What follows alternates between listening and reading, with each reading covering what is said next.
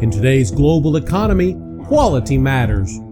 Benjamin Franklin once quipped, The bitterness of poor quality remains long after the sweetness of low price is forgotten. Quality Matters is here to talk about all things quality. So, whether you're looking to improve your business, getting ready for an audit, or dealing with failed inspections, tune in, check us out, then get back to doing work that matters.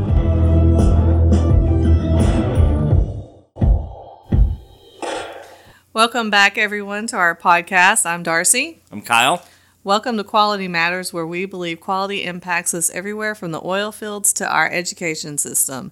You need the edge of quality in your organization. Listen as we discuss quality matters. Um, before we dive into today's episode and topic, I'd like to read a couple of our reviews. Um, these may be from a couple of weeks ago. I'm not really sure. I don't have the dates in front of me. Um, Jane Tan 95 said quality matters to all of us. Kyle and Darcy are taking the discussions to the next level. Give them a listen. You won't be disappointed. I appreciate it. Yeah, we appreciate that one.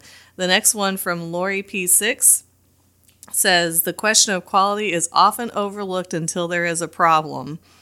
That is often the truth. Yeah, I, I, I am learning that that is the It truth. is the truth. and I agree. And I don't even know if it's overlooked or uh, ignored. It depends on the person, the company, but somewhere between sometimes. But I get we don't really need to rev- review Lori P's review. So, anyways, they go on to say, "I love listening to Kyle and Darcy presenting QM as essential in ways I considered. They managed to break the info down and make it intriguing." Just enough time to keep my interest. Oh, I like that comment too because I do too. we really talked about and considered how long to make our podcast. So appreciate that. And they said, I'm looking forward to new episodes. So that's cool. Um, so today's episode's kind of interesting. We always look and work to find things that you don't typically think as quality being involved in. Um, this one was an article I found at um, about the post office okay.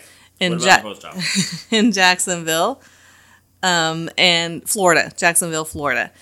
And they are being fined for having their employees work in a high heat. okay. Tell me more. Okay, so they said people's health is number one, and I think it was like 111 degree, 100 heat index up to 107 Well, that's fun. they said.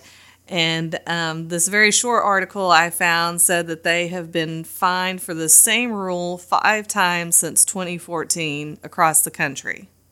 Okay, so this is across the country. It's not just a single location. It's n- it's not that location that's been Okay. fined five times, but um, the whole country since 2014. So that kind of sparked my interest because um, my dad worked for the post office for years, Right. and just retired from the post office. So I thought, oh, let me go look and see what else I can find, and there was quite a bit Hmm. that you can find, and not necessarily all heat related okay. but a lot of it. So the first one is like I mentioned, they were fined one hundred twenty nine thousand three hundred thirty six dollars for this heat related situation in Jacksonville. Really? Yeah, well, I, I I think they have so many. You probably know better than me. They have so many days to answer back to the OSHA report or complaint Yes, or however it comes through. So Been involved in that once. okay, um, in Austin, Texas, they were fined for unsafe working conditions. Any details repeat safety violations. I don't have it in front of me. Okay. Um, oh yes, I do. Just kidding.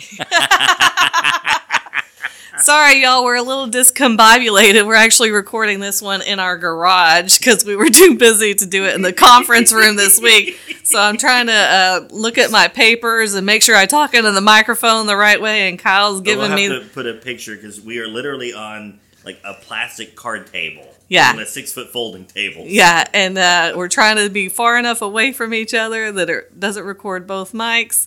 Anyways, um, so I apologize. We sound like we don't know what's going on. I do. I just got to find the right article without trying to shuffle the papers into the microphone. So this one in Austin is oh, this is interesting. It's from Stop! You just made me snort on our podcast. That's so embarrassing. Okay. Okay, this is he, he can't get it together. I'm just going to keep talking. Um, an employee suffered injuries after being inje- ejected from a powered industrial truck. Holy crap! They cited the USPS for failing to ensure powered industrial truck operators obeyed traffic regulations, exposing employees to trip hazards, and failing to label electrical panels and breakers.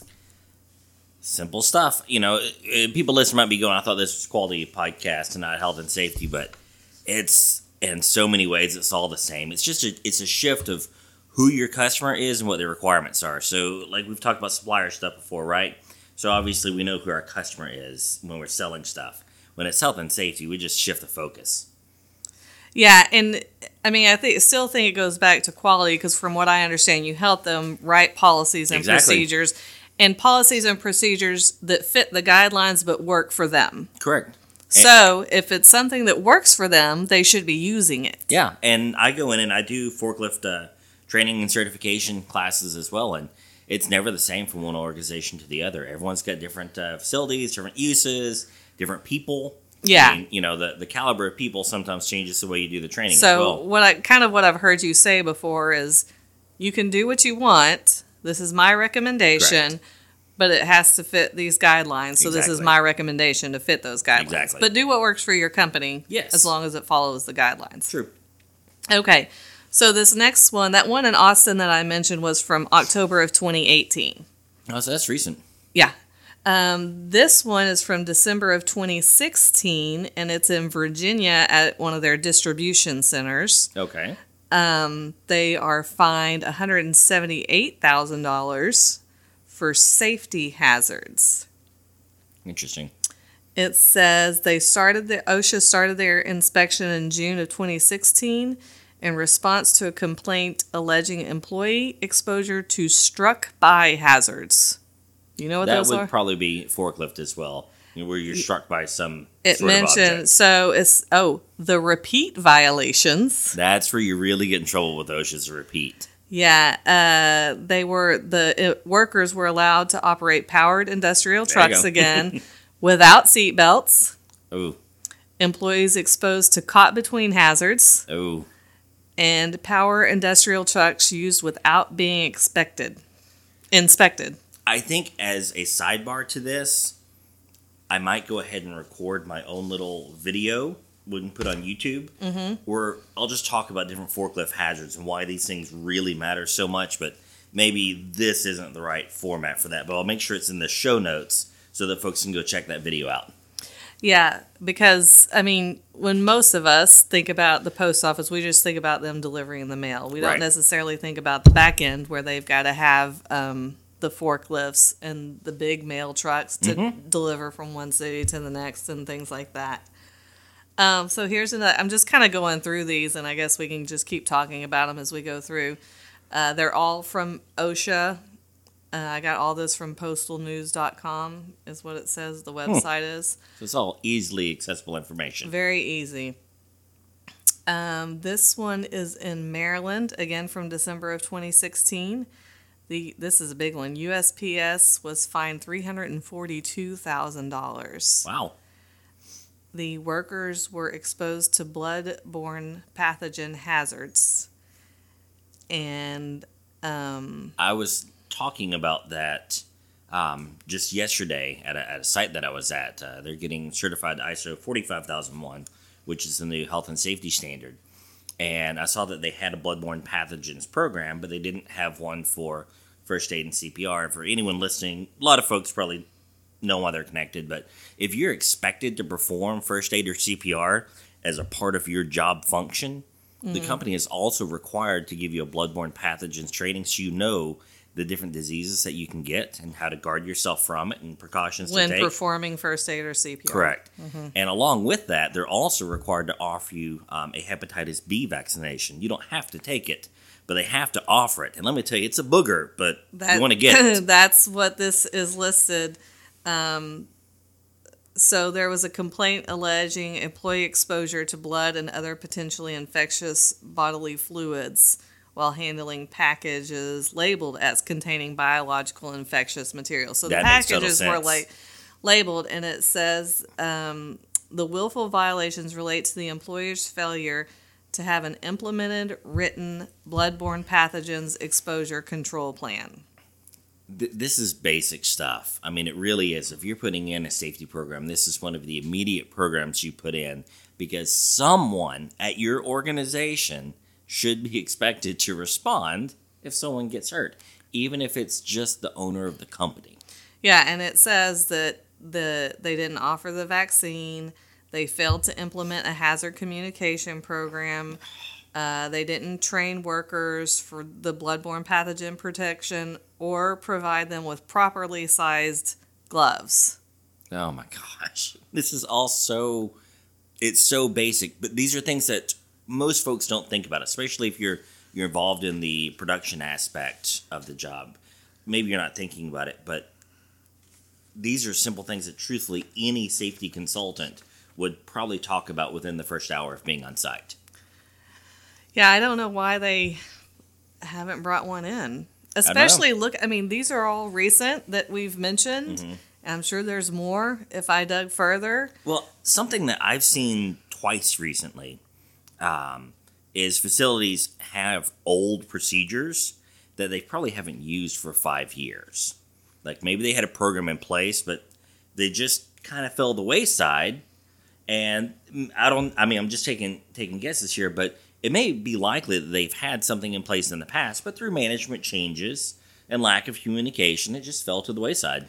But isn't that where we've kind of talked before about like corporate or home off home office, so to speak, having their own QA team Yep. or whatever? I don't know how the USPS works, and if I don't either. because I know it used to be part of the federal government, but now it's under some different I don't really know. I- entity or something. I don't know. Maybe. But I mean, when you think turn. about the sheer number of facilities that they have, Mm-hmm. we are bound to have problems. But that doesn't mean it's an excuse for for them to occur. Well, and when you think of how many thousands of dollars it's costing them Mm-hmm.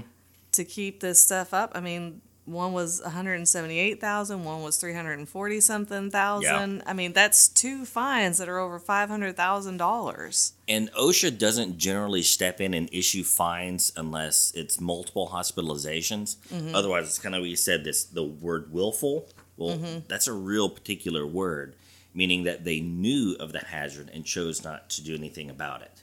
Well, this kind of goes to what Mo said on our last podcast, right? Mose said is when you get the advice from the health and safety experts, follow it. Right. So when you don't follow it, Then you now have no excuse to not know. Now it becomes a willful violation, and OSHA hammers down on that. And I've had no OSHA knock on our door once before, and At your previous yeah, at the previous company, and it was no big deal. We we looked at what they said. Um, we disagreed with their with their assessment, but at the same time, I also kind of agreed as well. So so we put a new facility. It's basically we need to have a place for the guys to eat lunch, a better lunch, better lunchroom. So we put a better lunchroom in place. And once that was finished, we sent them a picture and an invoice, and we never heard from them again. So I feel like, and I've probably said this before, that OSHA and ISO, these things feel really big to people that aren't familiar with them. Oh yeah, And I can, you know, imagine as a postal worker, whether you're management or a mm-hmm. carrier or whatever, that feels like.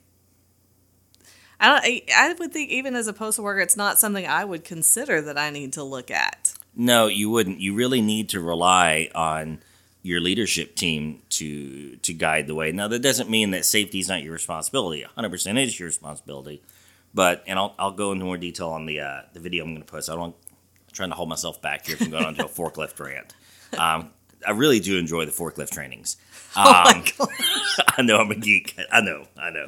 Um, but wearing a seatbelt on a forklift, right? Why on earth what you, would you need to wear a seatbelt on a vehicle that moves five, maybe ten miles an hour, and weighs more than a you know extended cab, supersized F two fifty, right? Okay, but don't tell us. I won't. Don't I tell won't, us. I won't. I won't. Post it in But the you- YouTube video. Okay, wait. I want to yeah. take a break right here because I mentioned on our last podcast that we're still looking for a sponsor. So if you are our spon- were our sponsor, this is where we would mention your company name and your slogan and how your quality policies agree with our quality policies. And we take a little time about, out of our podcast, right in the middle of our podcast, to share your information. So, again, if sponsoring is something you're interested in, find either one of us on LinkedIn or at our website, texasqualityassurance.com. We'd love to talk to you about that. Absolutely. Let's go on to our next article that I found. This is another uh, OSHA cites USPS. Uh, this is a heat illness one. So, to Des Moines, Iowa employees suffered a heat illness. Now, correct me if I'm wrong. It's not as hot there as it is in Jacksonville, Florida. Um, it was in July of 2016 when this occurred, and the heat index reached more than 111 degrees. Woo! That's fun. Yeah, it was a 47 year old. This is there were two, but this one says it was a 47 year old female carrier, and she had to be transported to the ER. Wow. And she had walked about five miles in the heat that day. Well, how much? I mean, I imagine if they're a carrier walking five miles, she's probably laden down with a lot of equipment. Not equipment, but uh, the packages, mailing. Yeah. Yeah, I just as a side note, when I first started talking to Kyle about this, he was like, "Well, why are the mail carriers walking?" I, I said, "Well, Kyle, not everybody is in like a suburban neighborhood, or you know, even if they are, sometimes they have better weather. Again, we're in Houston where it's Yeah. hot, Yeah. so I wouldn't want our mail, carriers walking anywhere. No, I agree. And and you might think, well, well, that's not too bad to walk through it, but I mean, we don't know how long this person was a mail carrier. We don't know anything about their health or what the requirements were on them. But you know, I can say that my high school self, that used to work out in the hayfields with my grandfather, he didn't bother me at all. Now I'm a little bit older. Eh, I don't like to be outside so long, and you know, it, it could cause problems. Well, she yeah, she was forty seven. Yeah. So, but again, we don't know how long she has been working there. Um, it says in 2012, the agency cited the USPS after the heat related death of a mail carrier in Missouri Oh wow. In 2012. And it says since January 2016, OSHA has investigated 16 related deaths reported to the agency. Oh my gosh. Well, So- so, let's talk about about heat for a second. When you first read this to me, uh, or at least brought it up, I hadn't even heard all these details till now. But my first thought was, "Oh my gosh, it's just hot outside. Just get a drink of water." But if I'm really honest with myself, we're in a much more sedentary society than we were 20 years ago. Mm-hmm.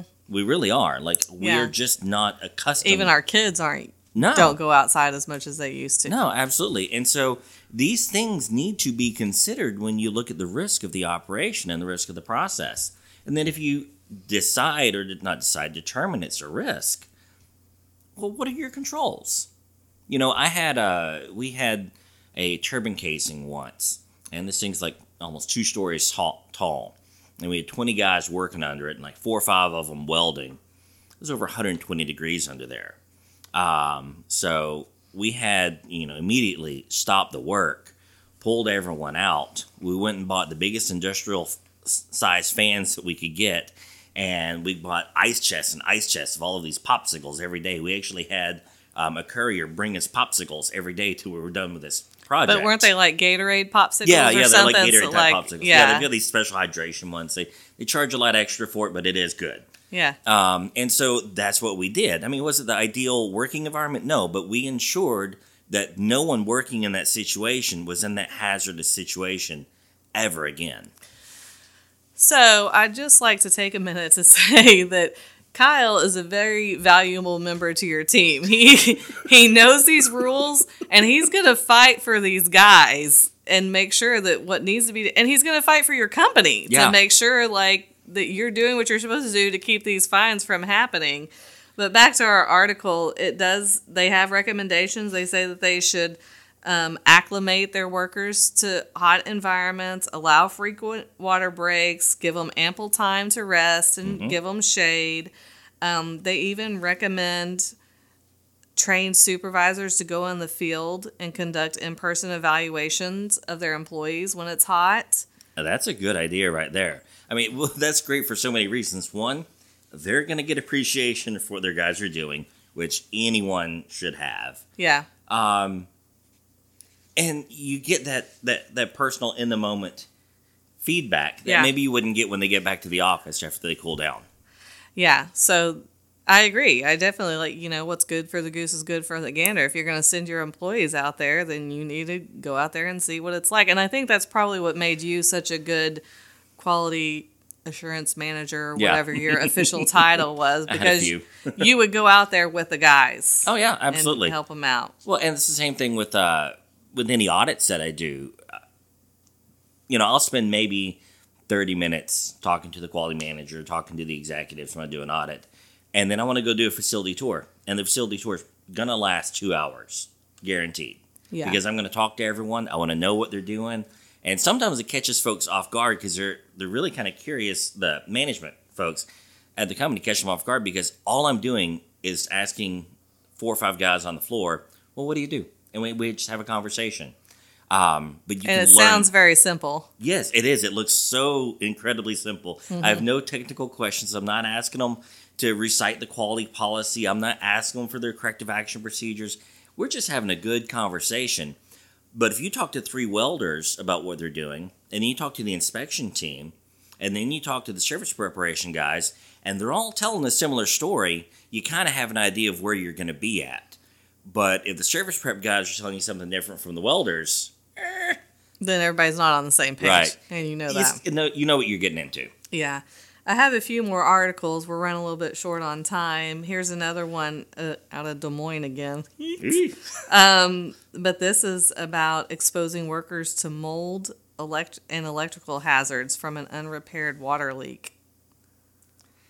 See, this just, again, these are basic things. It says one repeated and four serious safety violations. Yeah, these are just basic things. And here's the here's the the problem is if you get OSHA to actually literally knock on your door and come look, it's so easy for an outside person to find problems in your facility.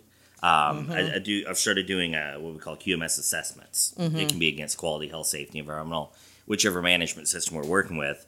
But folks are very surprised at how quickly an outside perspective can find problems.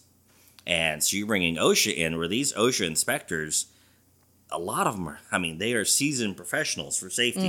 And of course, know the law inside and out because they help write it. Right. You, you, they, um, I, I worked with a guy once. Um, he's the one actually got me trained as a forklift, uh, uh, trained as a trainer for for- forklifts. Mm-hmm. And he used to be an OSHA inspector. And so he quit to do safety consulting full time. And I asked him, I said, So when you were an OSHA inspector, what was the first thing you'd look for? Like, what cued you in? That Oh, y'all better have a big listen to this. Let's hear what OSHA's looking for. Oh, it's so simple. He said, I look to see if the floors are clean. He said, I look to see if there's a rat nest behind the guy's toolbox. Ugh. I look to see if their uh, cables and wires are straight. He said, if all of those things are, t- if they take care of their environment, um, and it's obvious that they keep taking care of it, not where you've got like the old kitty litter spills that you know they recently just cleaned up because you showed up. He said, then you have a good sense of where their mind is and of where their work ethic is. And I think I've made this comparison before, but it's sort of when you write your own essay or paper for college or high school and you read over it and you read it as what you want it to say, just like you walk around.